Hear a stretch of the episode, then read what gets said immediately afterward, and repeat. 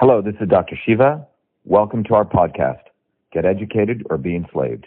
Episode 395, air date October 27th, 2018.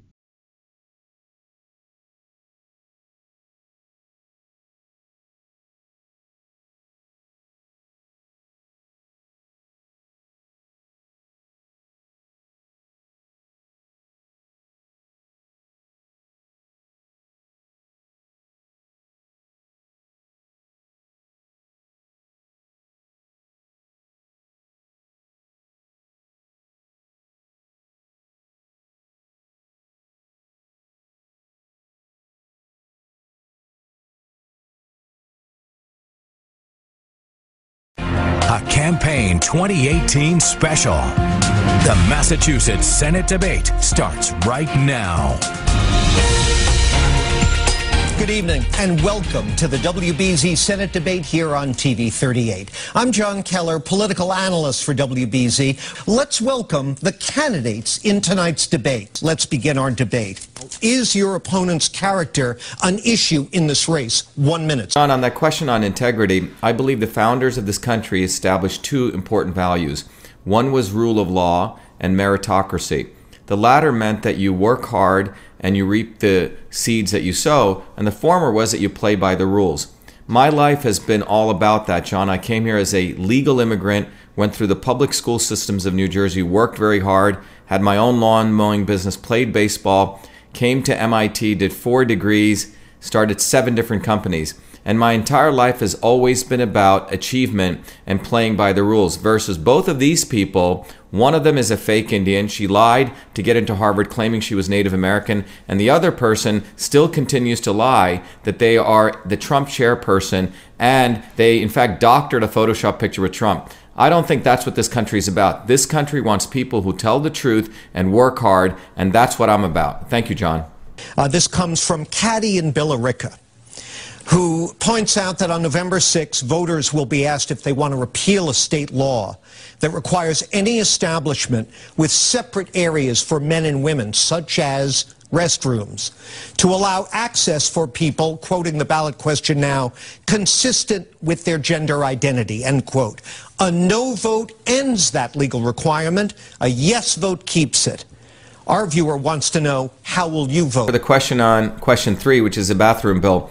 Look, I think this question really brings up the fundamental issue. There are many issues like this one that should not even be decided by legislators like career politicians or lawyer lobbyists. I'm actually thrilled that this issue is on the ballot because people should decide. Look, there are some communities of people may be absolutely fine with someone who's saying that they are male today and they're female and want to go into a locker room because of the consensus and culture that they share. And other communities may be alarmed at that and concerned. So, first of all, I'm glad that this is on the ballot. In fact, I'm a proponent of using innovation to make sure more and more issues like these go to a direct democratic model. And there's many new technologies that are coming out that'll decide that. So that's my position on the bathroom bill. Thank you. Rachael Rollins, the Democratic nominee for Suffolk County District Attorney, has stirred up some controversy by listing a series of crimes, including shoplifting, malicious destruction of property, and drug possession with intent to distribute, that she would not prosecute as DA, seeking instead, eh, by her account, to save money and ease the court system logjam by, quote, diverting those cases to services to get them help or some sort of restitution, end End quote. Our viewer Patrick wrote in to ask, is she right or wrong? This is a very important question, truly about the high incarceration rates, particularly of minorities, poor blacks, and poor whites in this country. The 13th Amendment left a big gaping hole to use criminals as slaves.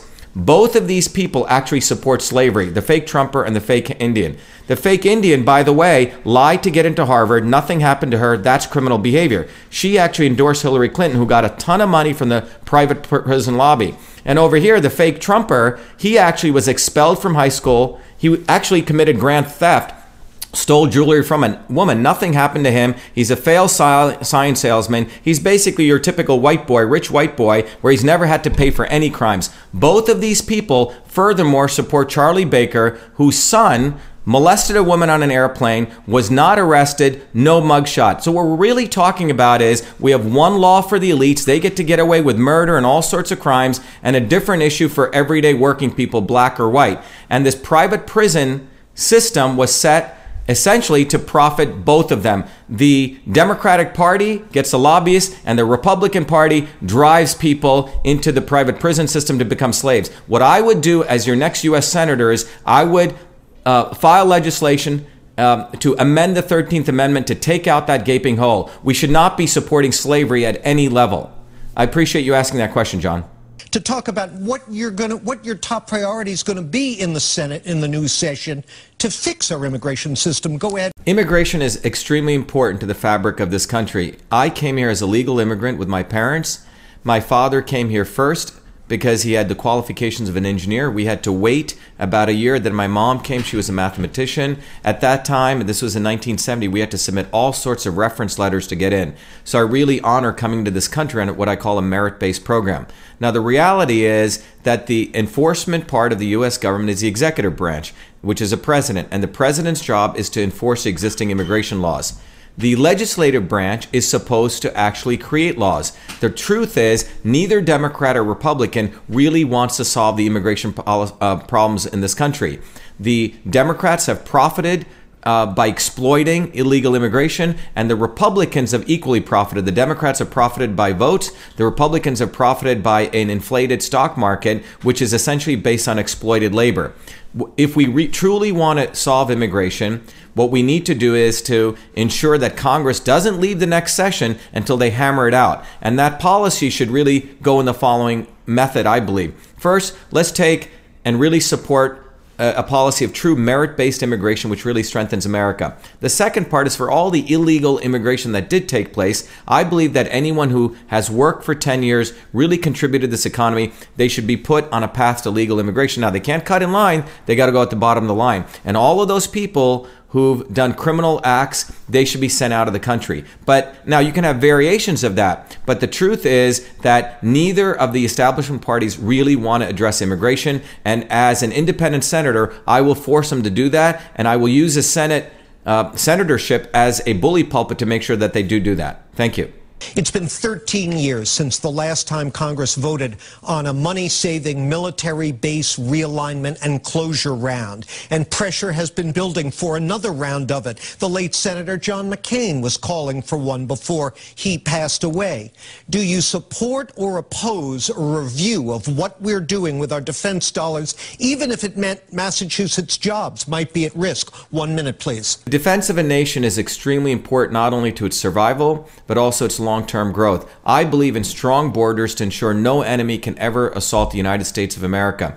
However, I do not believe in starting wars to profit the military machine of the defense contractors. You know, President Eisenhower, in his 1961 farewell speech, he warned us all of the collusion between the military industrial complex. In the 70s, Senator Fulbright warned us all of the collusion between the military industrial academic complex. That triangle profits from war and profits from all sorts of wars that we don't even need to be involved in. I'm a proponent that if we really want to address jobs, and by the way, the Republicans and Democrats always make us choose between defense and jobs. It's it's it's a wrong choice that we never really, in fact, need to make. You know, MIT alumni created 33,000 businesses, which generate still to this day two trillion uh, revenue to the GDP or 2 trillion in GDP every year. So it's innovation that creates jobs, not supporting wars in other countries. The fake Indians' entire lobbying force is filled with defense contractors, and the fake Trumpers' campaign manager is a Saudi lobbyist who profited from misleading veterans to support uh, a, a, new bill that would violate the rights of 9 11 families. So both of these people don't give a damn about real defense. They only give a damn about their survival as career politicians and lawyer lobbyists. And that's why I believe that we should really focus on innovation so we don't have to choose between defense and jobs. And that concludes this evening's debate. A quick reminder before we leave. Election Day is Tuesday, November 6th. Please get out and cast your vote. A final thank you to the candidates. Thanks to all the hardworking people at WBZ who made this possible. And thank you for watching.